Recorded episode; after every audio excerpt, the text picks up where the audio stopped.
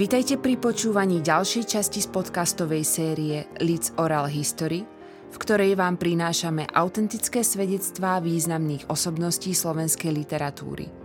V dnešnom pokračovaní budeme počuť filmového režiséra a prozaika Petra Krištúvka, ktorý sa s Danielom Hevierom rozprával aj o tom, aké spojitosti a rozdiely vidí medzi vlastnou literárnou a filmovou tvorbou.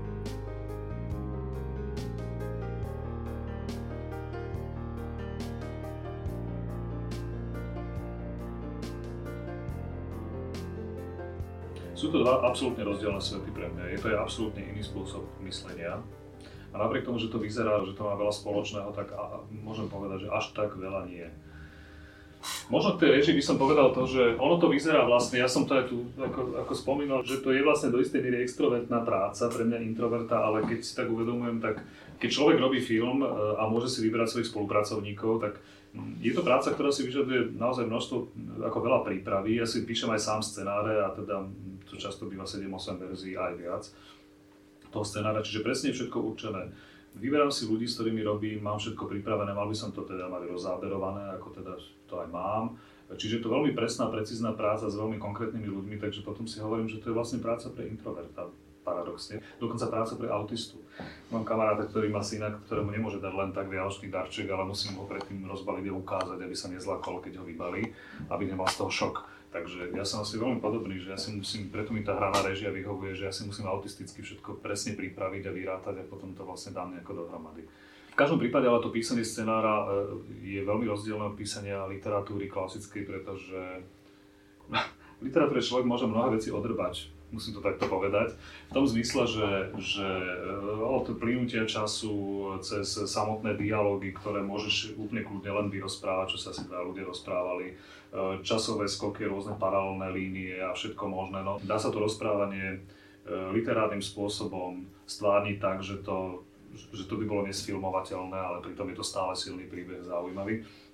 Vo filme takéto nič neprejde. Vo filme, vo filme je dôležité, teda scenári, je veľmi dôležité, keď sa dva rozprávajú, tak musí byť jasné, o čom sa rozprávajú. Nie, že hovorili asi toto, ale hovorili presne toto a treba to napísať. A, čiže je tam úplne iný dôraz na takú tú precíznosť a na, na presnosť.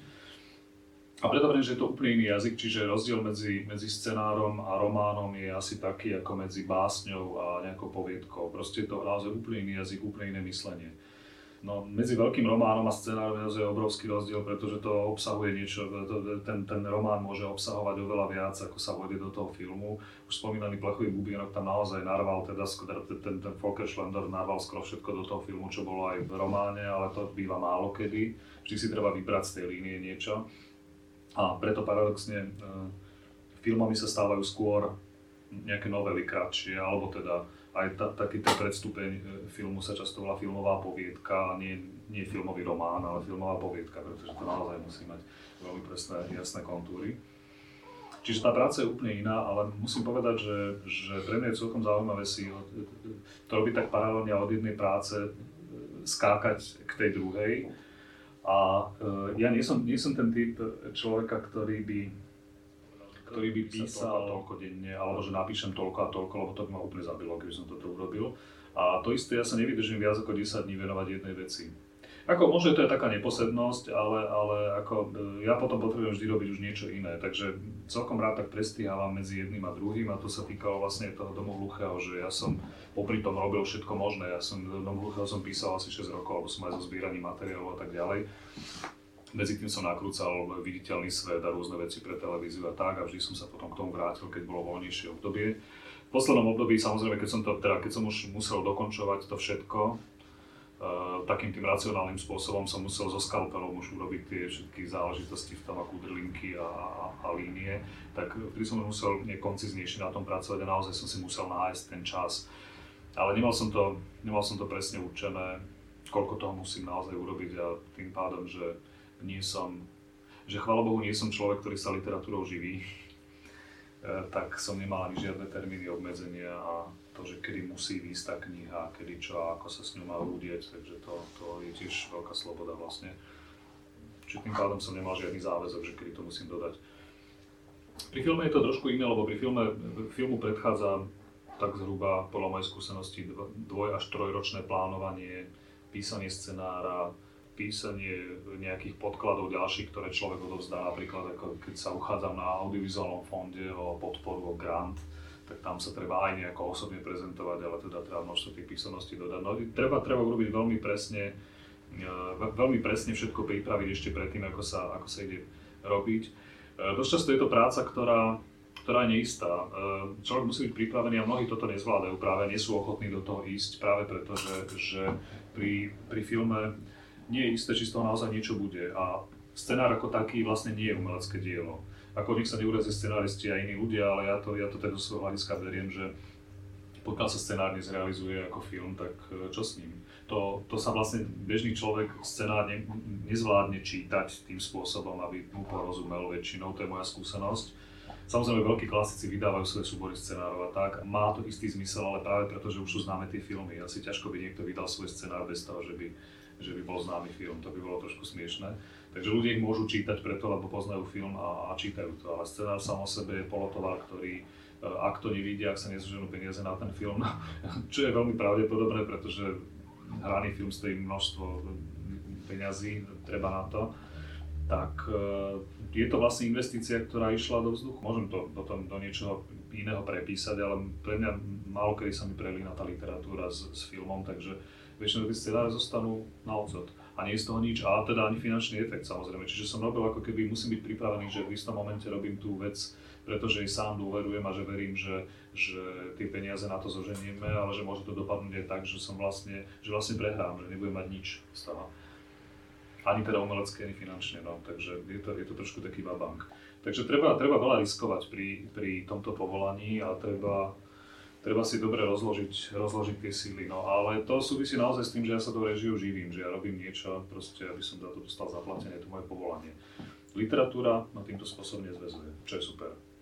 A pokiaľ ide o to samotné písanie, tak e, väčšinou ja si ten scenár nejakým spôsobom náhodím v podobe treatmentu a potom už nasleduje prvá, druhá, tretia až siedma verzia a pracujem na tom a nejak to cizelujem a radím sa s ľuďmi prípadne s ľuďmi, ktorí budú aj s producentom, aj s kameramanom, veľmi často čoraz viac aj kameramana do toho zapájam, hoci by som vôbec nemusel, ale našťastie mám, mám e, veľmi premyšľavých kameramanov, e, spolupracovníkov, ktorí rozumejú nielen e, optike a tomu, ako sa to robí po technickej stránke, ale naozaj premyšľajú nad tým, čo robia a, a nad príbehom a nad mnohými vecami, hoci to je absolútna práca z ich strany. Takže sa radím s týmito ľuďmi a potom, potom cizelujem nejako ten scenár a, a pracujem na tom musí to byť, musím, a veľmi racionálne, púšťam k tomu rôznych ľudí, ktorí si to prečítajú a povedia mi nejaký svoj názor na to. Pri knihe je to naozaj iné, tam ja veľmi najprv zbieram teda veľmi dlho materiál na to, uh, ono to tak všelijako sa povaluje, pri Dome hluchého som mal 660 strán, veci, ktoré som nazbieral a ktoré som už tak nejako si rozpísal nejaké línie. Vždy, keď som to otvoril, to naše nebolo, no a zavrel som to, lebo som pocit, že toto snáď akože takto nepôjde potom vlastne som sa do toho nejako pustil, ale ja mám, a potom prišla taká tá, tá, tá fáza toho asociatívneho, takého manického rozpisovania tých vecí a potom prišiel ten pán so skalpelom zase v záverečnej fáze, bolo toto racionálne, keď som naozaj musel z toho vytvoriť ten veľmi konkrétny tvár a vyvážiť ho a, a spraviť z toho niečo. Toto by som možno nedokázal bez mojej dokumentaristickej skúsenosti, takže toto súvisí, toto súvisí s, e, jedno s druhým, vlastne ako tá, tá režia a, a, a práca na, na filmoch s literatúrou. Eh, vyznať sa v chaose mnohých eh, rozmanitých vecí a hlasov a, prí, a, a, a príbehov.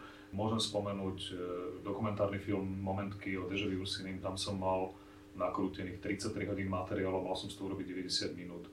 Ten materiál, ako iste chápeš, bol nakrúcaný nie úplne chronologicky a bolo tam všetko možné, čo sa mi práve hodilo a na čo som si ešte spomenul, ešte som išiel nakrútiť, takže proste zmeť všetkého možného tých 33 hodín.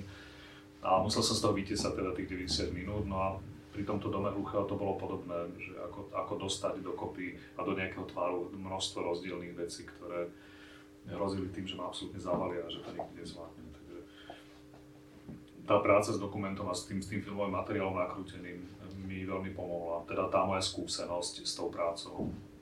Bez toho by som to podľa mňa nedal dokopy, naozaj to vravím.